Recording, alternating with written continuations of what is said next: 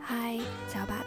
Cảm ơn bạn đã ghé qua podcast Cà phê cùng Di để nghe những câu chuyện dễ thương trong cuộc sống đời thường của mình. Mong rằng bạn sẽ nhận được một điều gì đó thú vị để yêu thương chính bạn và hoan hỉ với cuộc sống này hơn. Tớ là Quỳnh, bạn có thể gọi tớ là Di. Chuyện là có một dạo tớ liên tục so sánh chính mình với người khác. Tớ cảm thấy nội lực bản thân rất kém cỏi, chẳng giỏi gì cụ thể, kỹ năng nào cũng chơi vơi rồi mọi hoạch định cứ nửa vời. Tớ thấy bực bội kinh khủng, ức chế với bản thân nữa. Những lúc như thế thì tớ thường nghĩ rất là nhiều, nghĩ nhiều đến mức mà mọi luồng suy tư trong đầu tớ những 2-3 ngày liền kéo dài ấy, đều chỉ toàn là chỉ trích và trách móc thôi. Thời gian rơi vào trạng thái như thế, tớ thường bỏ qua việc ăn uống, tối thì trằn trọc khó ngủ, nằm trầm tư 4 mắt nhìn trần nhà. Cái hồi mà còn viết nhật ký thì chắc chắn là tớ sẽ viết 2-3 mặt giấy liên tiếp nhau, chỉ đặt ra những câu hỏi như là tại sao mình kém cỏi thế, mình nên làm gì và phải làm gì bây giờ thôi. Tớ thường thức đến gần sáng mới ngủ được, chỉ vì những cái mớ rác hỗn độn đấy. Và khi nghĩ mãi nghĩ hoài cho đến ngày thứ 4 thứ 5 rồi thì tớ mới nhận ra việc mình cứ trách cứ bản thân như thế chẳng khiến mình thoải mái hơn chút nào cả. Tiếp theo thì tớ sẽ tìm cách nghe những bài hát vui vẻ để kéo lại cái tâm trạng của tớ tốt hơn. Mà bài điển hình mà tớ nghe đó là bài Love Myself của BTS. Tớ nghĩ rằng việc quan trọng nhất đối với tớ ngay lúc đó là dừng việc tiếp nhận những cảm xúc tiêu cực đến với mình. Tớ thừa nhận là trước kia tớ khá là tự ti, vì bản thân tớ nghĩ là tớ không giỏi một cái gì cụ thể. Giống như mẹ tớ hay bảo con gái ở quê 25 tuổi rồi mà vẫn chưa biết mổ cá với làm thịt gái. Nhưng mà khi phát hiện ra việc nữ công gia chánh ấy, không phải ai cũng giỏi. Và cái việc mình chưa giỏi nó chỉ đơn giản là vì mình chưa cần phải giỏi vào cái thời điểm đó thôi. Tớ hoàn toàn có thể học khi nào mà tớ cần và có thời gian. Muốn đầu tư cho việc nấu ăn một cách cụ thể để phát triển cái kỹ năng cho một mục đích ấy. Ví dụ như lấy chồng chẳng hạn. Tớ hiểu ra là thực tế nếu mà ai thiếu thốn cái gì thì họ sẽ thường nghĩ về điều đó nhiều. Con người có xu hướng lộ ra bên ngoài những thứ mà họ mong cầu ấy, đơn giản như là sự tò mò.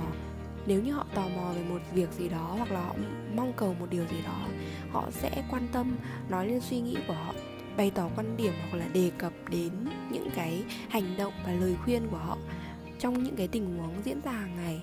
Tớ là một ví dụ điển hình cho việc đấy. Tớ thừa nhận là chưa khi nào mà mình thực sự yêu bản thân đủ nhiều để mọi thứ nó trở nên hoàn hảo ấy, hoặc ít nhất là không mong cầu về cái điều là mình nên yêu thương bản thân nữa. Tớ thường nói với mọi người là phải yêu lấy chính mình, rồi nghĩ cho mình nhiều hơn. Cảm thấy thoải mái thì làm, cái thứ mà không thích thì có thể từ chối. Đừng vì bản thân bị thiệt thòi mà phải chịu ấm ức rồi cứ chà đạp lên tinh thần của mình ấy. Nhưng chính tớ lại là người luôn làm ngược lại cái điều đấy. Tớ quan tâm đến cảm nhận của mọi người hơn chính mình. Nhiều lúc tớ chỉ vì làm hài lòng người khác mà sẵn sàng tổn thương tâm trạng và cảm xúc của mình. Dẫu cho cái việc đó là tớ không thoải mái, nhưng mà tớ vẫn im lặng. Và thường là tớ sẽ bỏ qua mọi chuyện để nó trở về quỹ đạo bình thường. Sau đó thì có ấm ức hay buồn bã, tớ sẽ buồn một mình, khóc một mình, suy nghĩ một mình và tìm cách tự an ủi chính mình. Nói đến đây tự nhiên tớ nhớ đến bài viết đầu tiên khi tớ đến với NuHC, công ty cũ của tớ. Liên quan đến chủ đề chữa lành đứa trẻ bên trong có một đoạn nội dung như thế này: trong hình hài của một người trưởng thành, mỗi chúng ta đều mang trong mình một đứa trẻ chất chứa những tổn thương cần được lắng nghe, quan tâm và chữa lành. Đứa trẻ mà bạn đã từng là vẫn tồn tại trong con người của chính bạn. Mỗi đứa trẻ đều có những ký ức về tuổi thơ riêng biệt, và tuổi thơ ấy có cả niềm vui lẫn nỗi buồn, có cả hạnh phúc ngọt ngào và những tổn thương cô đơn.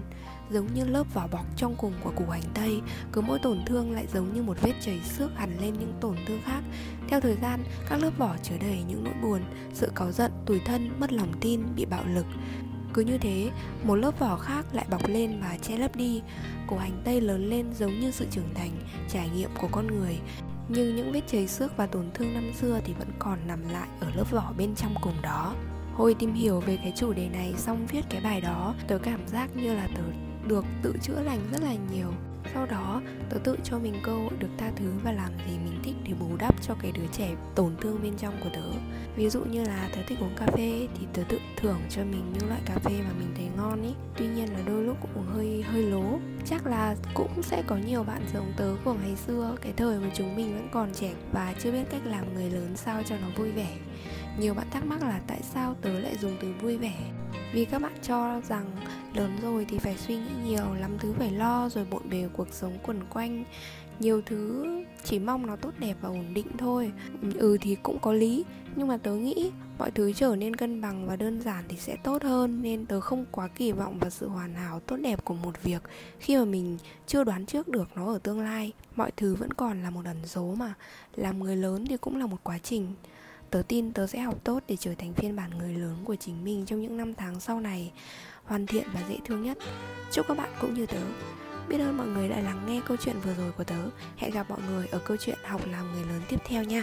Bye!